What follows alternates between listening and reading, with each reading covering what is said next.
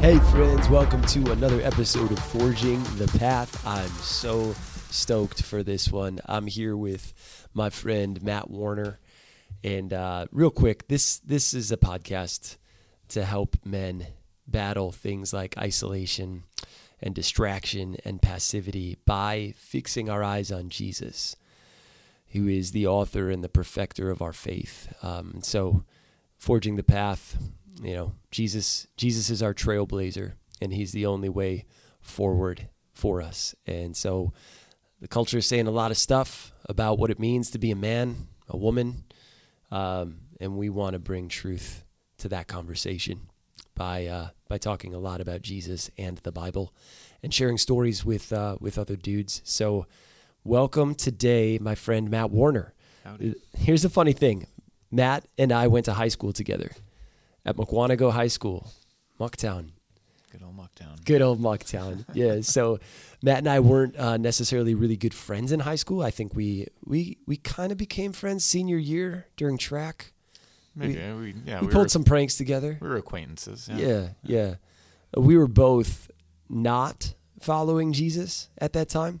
Um, but uh, then we reconnected. This is such a cool God thing. We reconnected then just four, three, four years later. I like it's just wild. And our families reconnected and uh, we became fast friends and we just it was really cool. We just started celebrating like look what God did in our lives. Um, two undeserving goofballs. Um, and so it's been really fun. Matt, welcome. Thanks so much for being Yeah, here. Thanks for having me. It was more like 15 years later, 15 years after high school. Oh, what did I say? Four. Four years? No, I meant yeah. Thank you. So I meant four years ago. Oh, yeah, yeah, yeah. My yeah. bad. Sure. Yeah. Thank you for correcting the timeline, my friend. Yeah. I like to think that I'm still in my mid twenties. So high school was nice, just yeah. high school was just a few years ago. Could have gone to state. Man, those glory days. they were the glory days. Oh no, I think now are the glory days actually. Um, and so today we're gonna. This is this is really cool. We're gonna share the power of a testimony. Um, there's nothing you can say against a transformed life. You know, the the, wor- the world can try and deny the power of God and the gospel and um, you know biblical truth all they want to, but you cannot deny when someone's own life goes from darkness to light. Um, you, you- there's there's there's nothing you can say against that. That's indisputable evidence that that something or someone is at work. And uh, Matt has an amazing testimony. So I'm gonna kind of tee it up, Matt. I want you to share whatever's on your heart as far as your testimony, uh, and and I'll interject and try and dig a little deeper at certain moments. But you just have one of those really powerful stories, and I'd love for you to share that. Sure, man. Yeah, thanks for having me on. It's exciting to be here and um, and uh, be a part of this legacy that uh, uh, that you're creating here. And um, yeah, so it's super exciting. But yeah, it's uh, it's so funny how we ended up reconnecting, and you know how our our stories, um, you know, formed over the years. And uh, yeah, I. Um, it's it's crazy to sit here and think that um, you talk about having a transformed life, and and I would say that yes, I certainly am uh, living a transformed life uh, compared to those quote unquote glory days. Um, but uh, but yeah, it's it's still a struggle. It's still something that's uh, the story is still being told and and uh, and being formed as we as we continue forward, uh, despite having there being you know life changing transformation. Um, so yeah, it's a life is a struggle, and uh, but you know we go on, and there's hope, and there's uh, you know definitely um, challenging but rewarding times to come. So uh, so I'm excited for that. But For sure. Yeah. Yeah. Hey, hey, by the way, everyone, we're both still in process. We're we're both we're both still sinners who need Jesus, but Yeah. we're, we're not just sinners. I mean, I was thinking about it even on the way here, and my eyes were tearing up. It's like, gosh, dang, where am I at right now? You know, and uh, um, so you kind of caught me at a, an interesting time. So, um, but I think this will be great to look back on my testimony and and revisit it just for myself, right? Just to you know have a little bit of an eye opener. It's like, oh yeah, that's right. God brought me through all of that, and you know, despite me spitting in his face, essentially, right? And Mm-hmm. you know, and here I am, all these years later, and still having those moments where it's like I'm questioning God and spitting in his face again, you know, uh, but he still loves me, and and uh, yeah, it's uh, yeah, it'll be a, a cool thing to to see uh, interested to see uh, you know into the future and you know looking back even on today um, how how God will have transformed my life even more so Mm-hmm. Yeah, yeah, I can't wait. All right, so take us from sure take us through it. Take us through the story. yeah man I was a bad kid um, you know lived a good upbringing but gosh it's so crazy how sin and and trouble were just at my core um, I had a good friend whose nickname was Trouble, but I think that my nickname should have been Trouble. But um, yeah, you know, lived a kind of a typical suburban life. Uh, you know, grew up, didn't have a, a ton of money growing up or anything like that, but um, you know, we got to run and roam and ride bikes all over the place and you know there was a freedom when I was young that uh, I don't think a lot of kids get to live these days. Um, And uh, um, and so yeah, I, I got to go out and explore and get myself in trouble and you know play with fire and you know um, gosh I got um, I mean, just temptation was rampant, you know, with that freedom as a young child. And I can remember going into Walmart and stealing stuff, and um, and then ultimately, you know, ended up getting caught. Um, gosh, I think I was 14 years old. I think uh, when I got arrested in the Walmart parking lot No uh, with pockets. Yeah, one of I actually uh, didn't know that part of your story. Yeah. Arrested at 14. Yeah, had pockets full of these chromie caps. Me and another friend uh, from Mukwonago, uh, we were riding our bikes around. We got hired to do corn detasseling uh, that summer, but after a couple of weeks, something happened, and and we all ultimately ended up getting let go because of something with the seed company. Blah blah blah blah.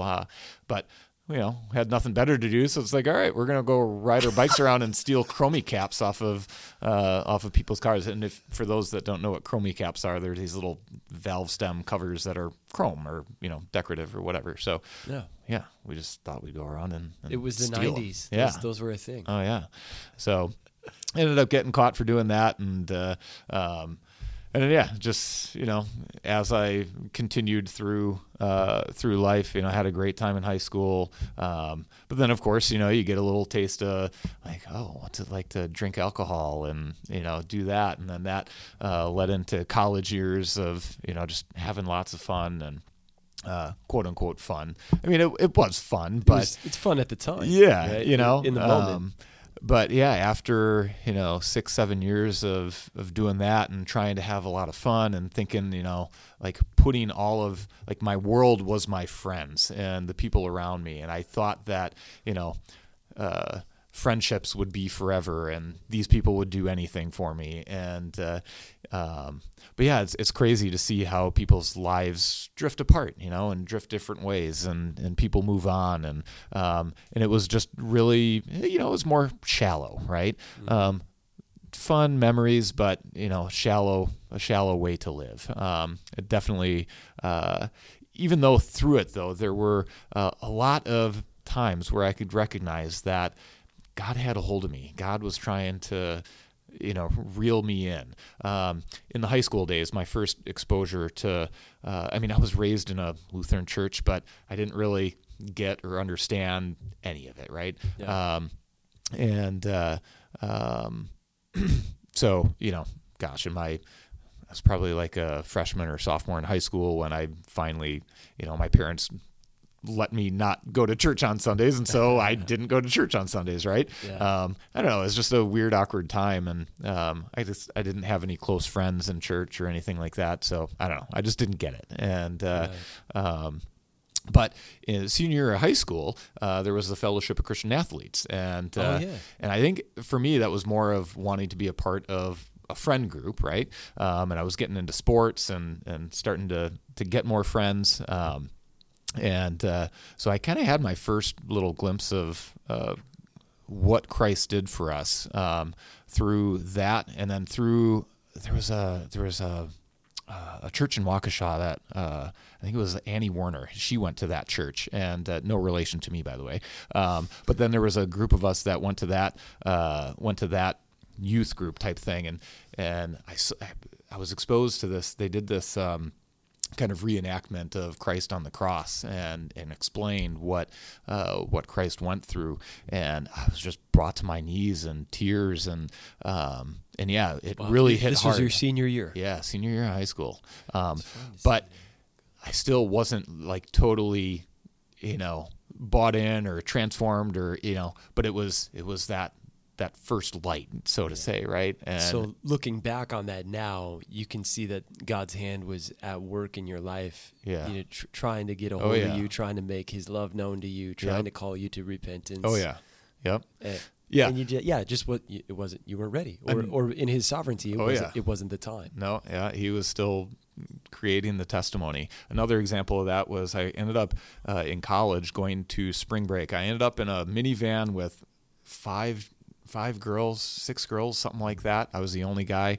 Uh, drove down to Florida uh, for spring break, and I remember. Um, got arrested there for fake ID, trying to get into a club or something that we were all trying to get into, and um, so you know, got my tickets and all that stuff, and um, and then they they finally let me go, and I had to walk like three miles or something like this back to our hotel, and Oh, wow. and some. Uh, uh, some church organization, uh, you know, college kids ended up picking me up on the side of the road and uh, and praying for me, and so- like, I was so disappointed that I didn't get into that club with these girls to have a good time, but Christ picked me up off of the side of the road, and um, and again, I, like I I felt this this guilt inside of me and this emptiness, and um, but that was another kind of a big eye opening sign when I look back uh, that you know He loves me, He wants me, He wants me to come to Him, Yeah. um, and yeah, I could go on. There's lots So- of stories about that, but But that that makes me wonder, and, and maybe this will relate to many of our listeners. Do you think, Matt, that it's important for men to reflect back on those first couple decades of their oh lives yeah, and try to look for ways that God was at work, Mm. even if they didn't notice it Mhm. at the time? yeah, to be like, all right, Lord, what like what were you doing there? Maybe maybe your family life wasn't great. Maybe you were being rebellious and making dumb decisions, but to just prayerfully ask and reflect, all right, God, where is your hand at work here that I missed when I was that Mhm. age? But I look back now and be like, whoa, you were there. Like you were you were totally there. yeah, I just didn't see you. yeah, absolutely, I think for me that's a huge takeaway when and especially as I talk to guys cuz those first couple this first 10 to 20 years of your life there's not much you can control. It's Mhm. kind of given to you. You're Mhm. you're dealt a little bit of a hand.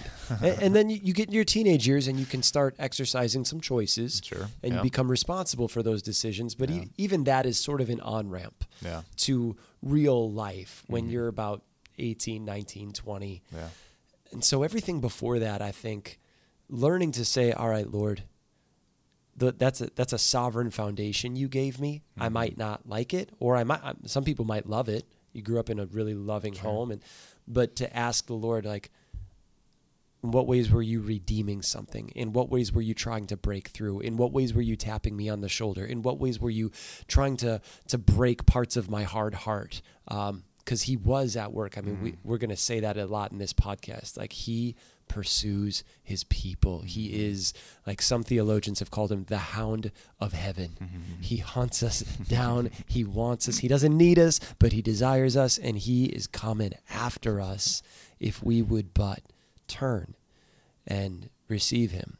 Uh, so that's I think that's a really cool piece of advice. Just hearing your story, yeah. like wow, God was totally at work. You didn't see it, Nope. but now you look back and you're like, oh yeah, thank you, Jesus. You Mhm. were with me every step of the way. I just wasn't ready to surrender. Yeah, yeah, yeah. A lot of a lot of questioning. You know, why God? Why God?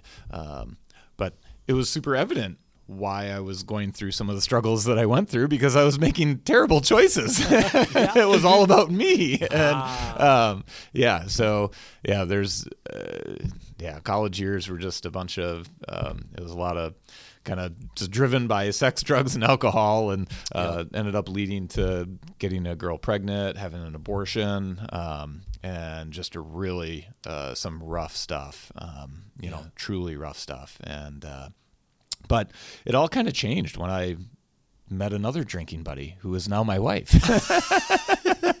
Shout out to Karina. yeah. Your drinking buddy. yeah at first it was that but uh, you know she had her whole journey of you know similar upbringing and, and experiences and so uh, we kind of came together and found love and uh, um, and both realized our depravity and uh, and both realized our um, you know our need for uh, yeah, our need for um, knowing the love of, of Christ and what He did for us, and uh, um, so yeah, it. Uh, um, met Karina. I think we'll be married 16 years in February, um, and uh, That's awesome. yeah, definitely the probably the best thing that's ever happened to me. Um, it's crazy saying that because there's all these you know struggles and challenges that we've gone through uh, over the course of the years um, ourselves, and and I'm sure we'll continue to go through raising kids and and all that. But uh, yeah, ultimately, I somehow ended up in uh, at a no regrets conference in 2010 at Elmbrook Church, and uh, um, don't know how I decided to devote an entire Saturday to to that and being with a bunch of men. Um, but somehow Those things are God got me though. there, and uh, Yeah. yeah. it was. That was ultimately the the life transforming. Um, the big the big part of the transformation was there, right? That's uh, that's in that day is uh, where I was saved, uh, where I really realized. Um, uh, I realized, uh, well, yeah. So Voddie Baucham, um, awesome Oh, yeah. uh, preacher from Texas, um, and uh, now he lives in Africa. But super awesome guy, and he brought the word. He brought the gospel, and uh, uh, it was it was just so crazy too. Like I went with again a, an acquaintance and who was as soon as we walked in the door walked the other way and here i am by myself. And uh, and then you know first thing there's worship and i'm like way up on top. There's 3000 men and just the the tone of 3000 men worshiping was uh was crazy to me. I felt it inside, and Had like, you ever wow, experienced no, like that No, nothing like that. Yeah. Um, it's like, wow, all these guys really believe this, and all these guys Mm-hmm. really have this at their core, and uh, um, so it had my attention. And uh, and then Voddie Baucham got up to share his uh, first part of his keynote in the in the morning, and uh, and yeah, really, he like he what he was speaking was my upbringing. Um, it was this crisis of ignorance, this perishing for a lack of knowledge. Uh, the vast majority of Christians don't know what they don't know. Uh, they don't know actually know what the Bible is all about. They just think it's this set of principles and rules. But you know, why do we believe what we believe? And uh, um, so, uh, and he pointed out that the church is losing young people um, after their first post high school graduation year. Um, 70% of, of kids end up leaving the church. And he's like, they're not coming back.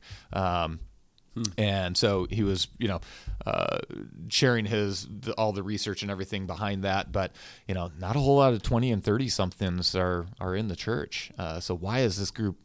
Why did they leave? And um, and and he got into this biblical worldview thing and how le- less than 10% of uh, christians actually have a biblical worldview. And uh, you know what are we teaching our kids in sunday school? Um, you know like again i didn't have that that i didn't understand the overarching story of the bible which he then shared. Yeah. and um, and so because I could relate to that so deeply, um, you know, the, how essentially the church isn't doing it right, right? Mm. And uh, um, so yeah, I connected with that, and uh, and then in the afternoon.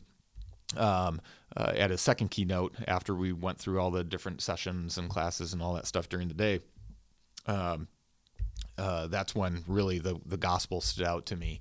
And uh, uh, he explained the real picture of who Jesus was. And, uh, um, and he's not this, this uh, picture that people have of Jesus in their homes of this pretty man with fair skin and nice pink lips, right? Yeah. Um, and uh, no, it's the story of this heavenly warrior, right? You you go through Revelations 19 and um, and uh, gosh, that description I'm going to actually read it because it's so uh, it's so powerful. Yeah, um, please do. John said, "I saw heaven standing open, and there before me was a white horse, whose rider is called Faithful and True.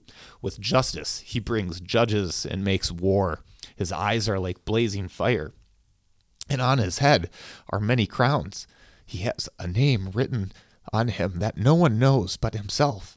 He is dressed in a robe dipped in blood, and his name is the Word of God. The armies of heaven were following him, riding on white horses and dressed in fine linen, white and clean. Coming out of his mouth is a sharp sword with which to strike down the nations. He will rule them with an iron scepter. He treads the winepress of the fury of the wrath of God Almighty. On his robe and on his thigh, he has his name, this name written King of Kings and Lord of Lords. Ah, and it's just this crazy picture that I never knew, I didn't realize. But, you know, at the same time, right, he he was in the beginning and and he loved me before I was even conceived, you know? And uh, so just learning that is, I don't know, it was just a really, really powerful thing uh, to learn and to to understand. But mm. um, but yeah, it was really you know he got to the Sermon on the Mount and talked about um, you know the fruit. What fruit do we have? Um, newsflash hell is going to be full of people who prayed the prayer and meant it uh, but that prayer isn't found in the bible and their lives don't have any fruit to show that uh, that they are followers of Christ. And um, it's like, wow, yeah, I, I feel that, right? Um, and uh, um, you mean the? Let's just let's just pause for a second. You mean sure. the the prayer that you're speaking of is the one that says like, receive Jesus into your heart, sort Correct. of thing. Yep. Yeah. Yeah. yeah. I love I love that. That is a good critique from Voddie. By the way, Voddie Baucham is awesome. You should check him out on on YouTube or his books are great too. Uh, you're right. That's that prayer is not in the Bible. No. And what Paul actually says more than anything in his epistles is in Christ. It's not, oh, I got a little bit of Jesus in my heart. Like, no, no, Christ is much bigger than me. Yeah. Like I am in him. It's like someone swimming across this great big lake and they swallow a little gulp of the water and they go, "Oh, I got the lake in me." it, that, sometimes when Christians talk about Jesus is in my heart, it it sounds silly to me, kind of like that. Like, no, no. If you were on the mountain overlooking that lake and seeing that tiny swimmer swim across, you'd be like, "No, that dude's in the lake." Mm-hmm. Like, Matt is in Christ. Yeah. Yes, the Holy Spirit lives in you now, but you didn't invite Jesus into your heart. he saved you with his own blood. Yeah and raised you from death to life. Yep. and you you you he, you didn't have much of a of a role there to play. Uh, you are called to you know repent and believe mm-hmm. that good news, but man, he saves us mm-hmm. completely, one hundred percent. He does. He doesn't come ninety nine and we do one percent. well, yeah. we'll meet you in the middle. No.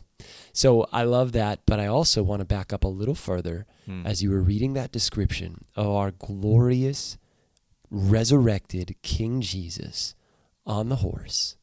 You were tearing up. Can you explain a little bit? Because this is what I love about the group of brothers I have in my life right now, and and you exemplify this.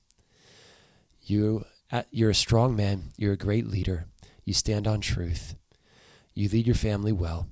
But you're not some sort of guy who's like disconnected from his emotions. Mhm. You realize that you know you have a heart. In some ways, it reminds me of King David, right? Mm.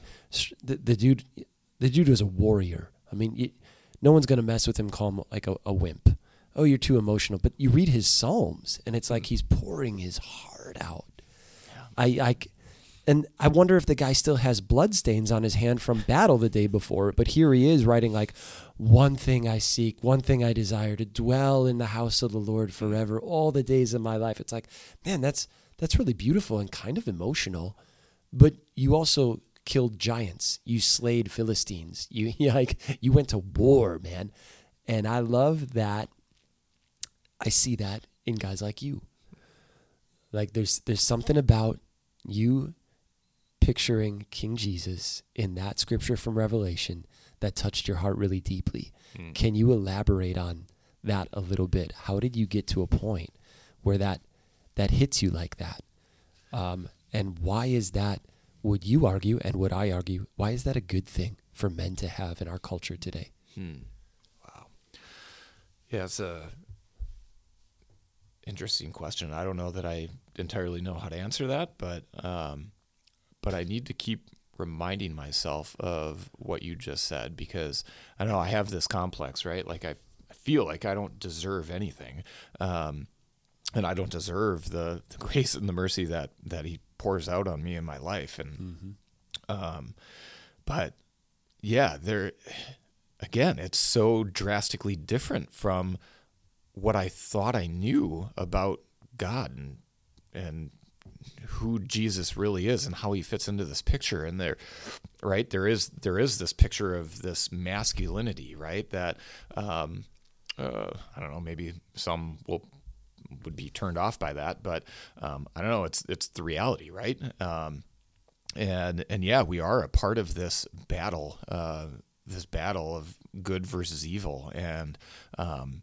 just kind of knowing how wrapped up in the evil, it, it's so easy to get caught up in that in life. Um, no matter how good of a person we think we are, or uh, you know, Right. whatever, right? There's there's evil around us everywhere, and and we need to be saved, right? Um, and yeah, I, I don't see myself in the same in the same uh, light as a King David. Um, I see you in that light. I don't necessarily see myself in that, honestly, but um, but I need to, right? I right. This is this complex that I struggle with, but um, yeah, I, I don't know. It, it's. I mean, yeah, you could see I, I can't even get through it without without welling up, awesome. and um, yeah, there's something there's something strong about it, something that just gets to the heart, um, and uh, and also it, it, it you know it, it shows here's this guy who's who's defending me, who's coming with arms wide open to to slay the beasts who are trying to attack me. Um, he wants to save us from from that evil. Um, and yeah, he he is a warrior, and uh, uh, if we don't see that and understand that, I think we're we're missing the big picture. Yeah, amen, dude. Yes, and amen to that.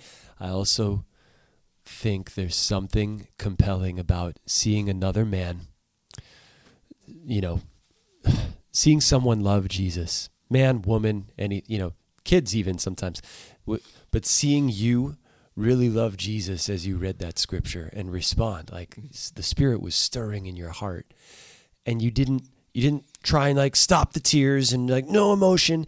Um you you just you loved Jesus in that moment. And when I see people love Jesus sincerely eh, with with even some emotion E- emotions don't lead our faith but I- our faith leads emotion. Truth should lead our feelings.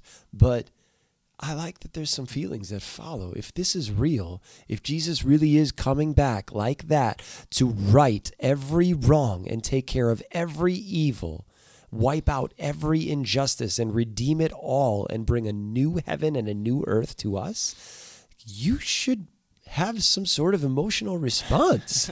I guess so. and I love I love watching you love Jesus in that moment. And it and it makes me want to love Jesus more and it makes me love you more. So I just wanted to sorry, that's a bunny trail because you're still sharing your testimony here. So this this story from Revelation was shared at the no regrets thing. Yep. We'll get back on track here. Here we go. Yeah.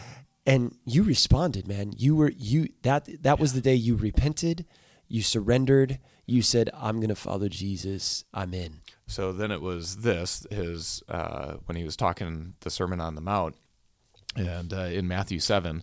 Uh, said, Enter through the narrow gate, for wide is the gate and broad is the road that leads to destruction, and many enter through it. But small is the gate and narrow is the road that leads to life, and only few find it. And I went home to Karina that night and I said, Karina, we're missing the boat here. Um, Right? How many is many? And uh, how few are the ones that find it? Right? You look at look around us. Right? Who who are who around us are, are living lives of um, uh, you know that have any kind of purity, self control, um, you know, that are showing the the fruits of the spirit, and you know, including us, we're we're not right, and we're we're missing the boat. So that was the eye opener uh, for the both of us, and and from that moment forward, uh, we knew that.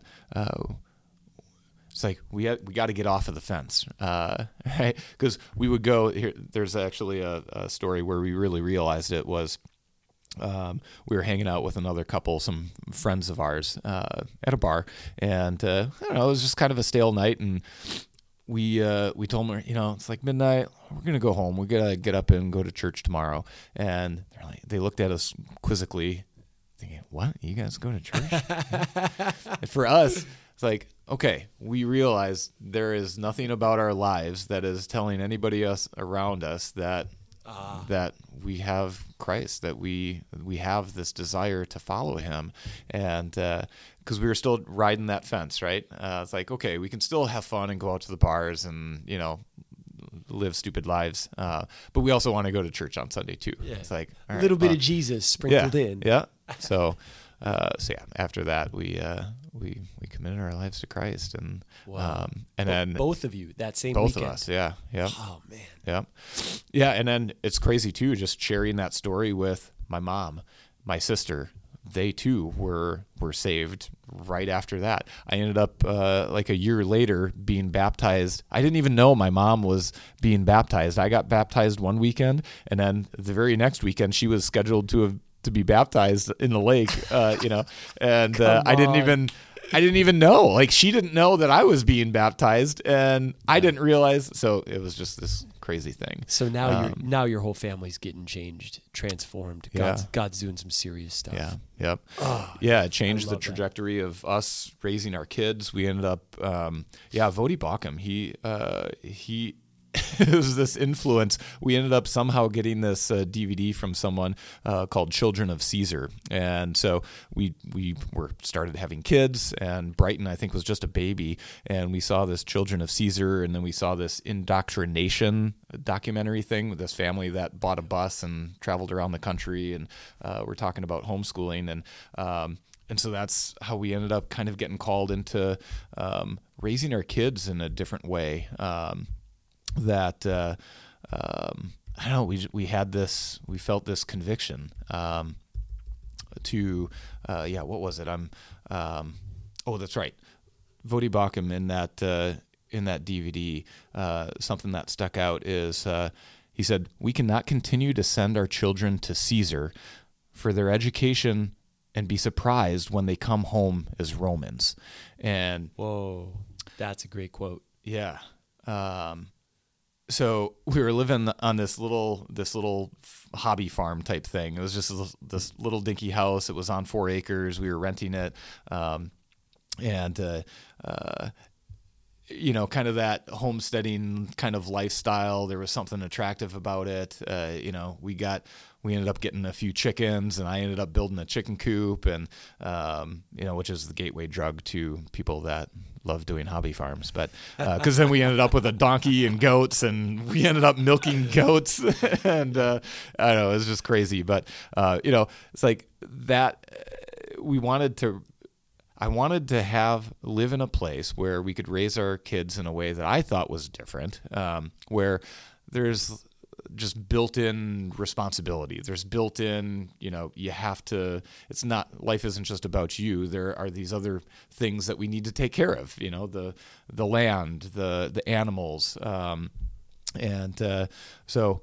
Um, so yeah, it's it's funny how like homesteading, hobby farming, and homeschooling all kind of were these things that we were convicted of, and because uh, um, the things too that by the way are are not easy to do. Right, um, right. you can ask my wife how how easy it is wrangling uh, three young prepubescent girls and being with them 24 hours a day basically and trucking them around to all their stuff. And you know and then you know the hobby farm it's like well we've got long winters here in wisconsin. And so um, yeah. gotta gotta make sure they're watered and fed each morning and each afternoon during the winter time during the long winter. And um, so you know and i've had temptations to want to quit those things. And uh, mm. it's like well no, you know, I mean, these are important things to to stay committed to, right? And uh, even with homeschooling, even before we got into it, uh, I remember very vividly on, being on the phone with Karina.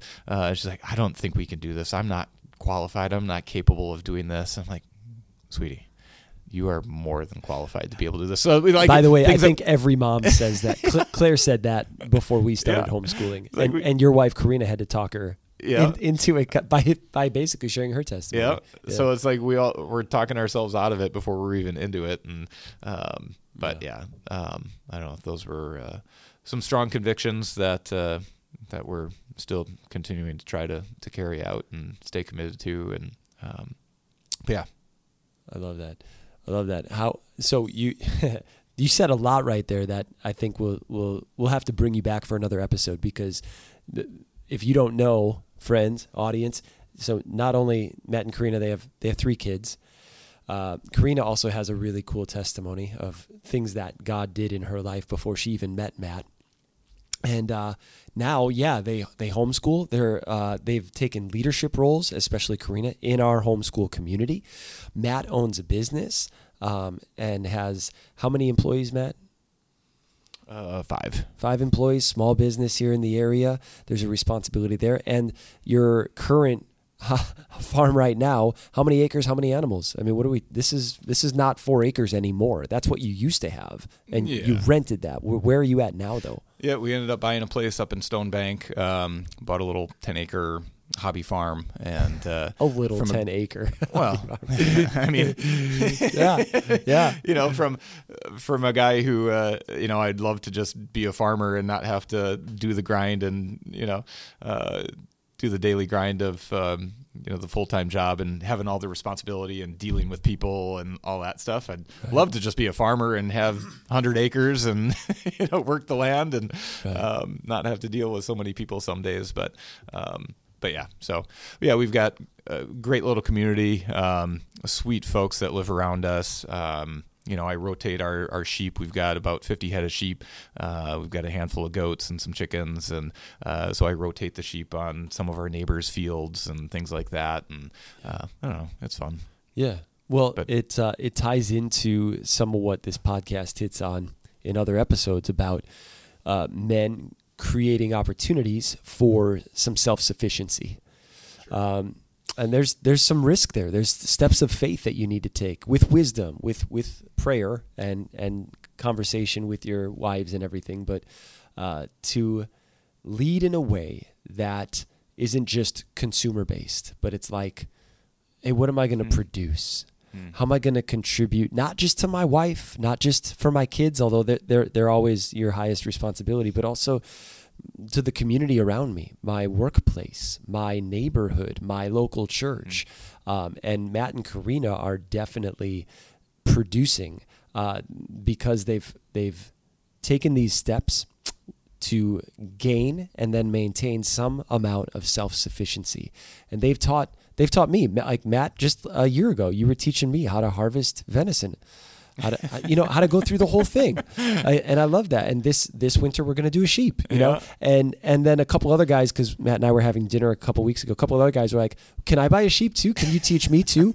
There's this there's there's a desire it's been quiet for a while but it's increasing. There's a desire in men today who are surrounded we're constantly looking at our screens where everything's digital our bank accounts are are they can work from home 8 hours a day and stare at a computer. We're looking for things to do with our hands. We're looking for things that are physical. We're looking for things that aren't dependent on uh, another corporation or a government entity. Like what can i do with my hands? Hmm. um, in a way that feeds people provides for either spiritually feeds them sure. or physically feeds them. And you have been so gracious in teaching not only me but a, a, whole bunch of other dudes that and and I love that about you and I think it ties in really well with what you were sharing of of your story your testimony what what Voddie was teaching there about hey look we gotta as men we gotta stop entrusting the our education for our children to Caesar and then be surprised that they come back looking like Romans uh, so I, I, love that, and um, I think we'll we'll definitely have a whole episode focused on some of these things in the future: self-sustaining, homeschooling, homesteading. You know, um, I, it's funny that you said chickens because Claire and I are gonna probably get chickens this winter. so um, we'll see where that leads. Anyway, um, Matt, let's do this. Let's take a minute or two to bring it to a close. I want to ask you um, knowing your story, I, I want you to picture um, what what would you say to yourself as a as a teenager or as a young man, early twenties? What would you say today specifically to young men in their early twenties who don't know Jesus yet, or maybe they kind of sort of think they do, but they're not really. They're not following him. Yeah. What would uh, what would your parting words of wisdom be to them for this particular podcast episode? Hmm. I think uh, understand that you are living Christ's story. You're not necessarily living your own story, right? You might think you are, um, but ultimately, we're we're all living Christ's story and and carrying out uh, what He had planned um, from the beginning. Um, how He shows how He shows the world who he is, and uh, and it's through redemption. Uh, his redemptive story is um, outstanding. There will be highs and lows in your life uh, um, for all of us, right? No, no, nobody is immune to the struggles of life, um, and uh, um, just know that there is somebody out there that loves you. Um, and you might think, well, I've got friends, I've got family, um, but it's crazy how quickly you realize, yeah, the, we live in a very selfish world, and uh, the only one that really truly cares about you and and your eternal story is Christ. Um, so just know that, know that you're loved, and uh, um, know that you're you're a part of a, a bigger story, a bigger testimony. Amen. Thanks, bro.